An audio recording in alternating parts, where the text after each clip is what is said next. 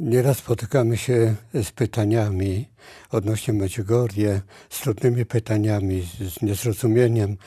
Jedni są zachwyceni, inni przeżywają trudności.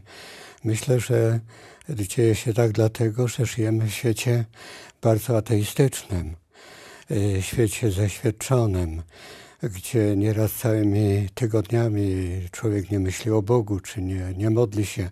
Uważa, że ten świat doczesny, materialny jest, e, wyczerpuje całą formułę życia.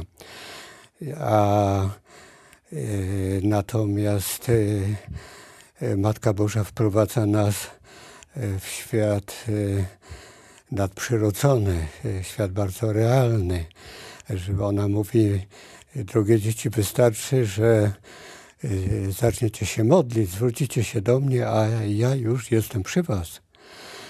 Y, bo przecież wiara to jest y, bycie w obecności Boga. My jesteśmy cały czas w obecności Boga, żyjemy w Nim, poruszamy się, jesteśmy. Jesteśmy w obecności Maryi, świętych, aniołów. Gdy przychodzimy na mszę świętą, to nie jesteśmy sami, ale właśnie są z nami, jest Jezus y, składa najświętszą ofiarę, tak jak na krzyżu za nas. Maria jest z nami, święci aniołowie.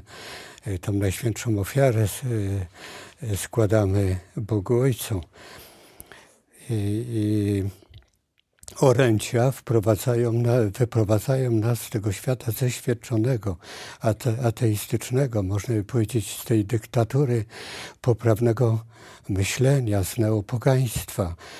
I ostatnie wieki odciągały od Boga. Nastąpiło wielkie zeświadczenie. Kiedyś ludzie mieli ołtarzyki w swoich domach, rodziny się razem modliły. Y, teraz y, właściwie w miejsce ołtarzyków y, postawiono telewizor, internet.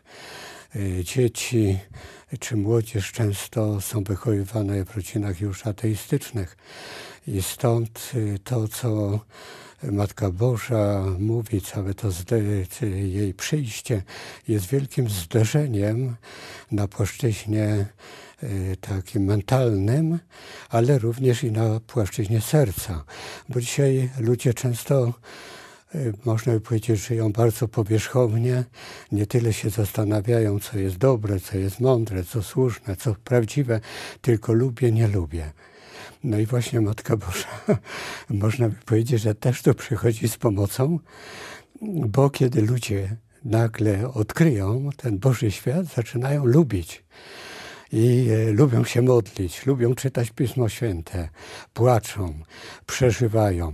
Ja bym tu użył takiego może porównania, że dzisiaj człowiek nie, żyje tak jakby w piwnicy.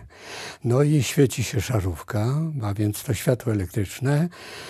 No i tam żyje w tej piwnicy, tam jest i pewien ten zaduch tej piwnicy, jakiś pleśń, ale jest mu tak w tym dobrze, od dziecka już się do tego przyzwyczaił. Ludzie próbują go tam y, nieraz zachęcić, że jedź z nami, chodź z nami, wyjdź z tej piwnicy, ale on się nie da, bo uważa, że to jacyś nawiedzeni ludzie. Ale nieraz właśnie wyjdzie z tej piwnicy, zobaczy słońce. Jaka wielka przepaść między światłem żarówki a światłem słońca. I wtedy zaczyna opowiadać i daje świadectwo. No i my się dziwimy, że opowiada o tym, co dla nas normalne, ale dla niego to jest tak nowe. No i to jest wielka łaska, bo on pociąga swoje otoczenie, swoje środowisko. Mówi, kochani, oprócz tej piwnicy jest coś naprawdę, jest ten Boży świat, piękny świat.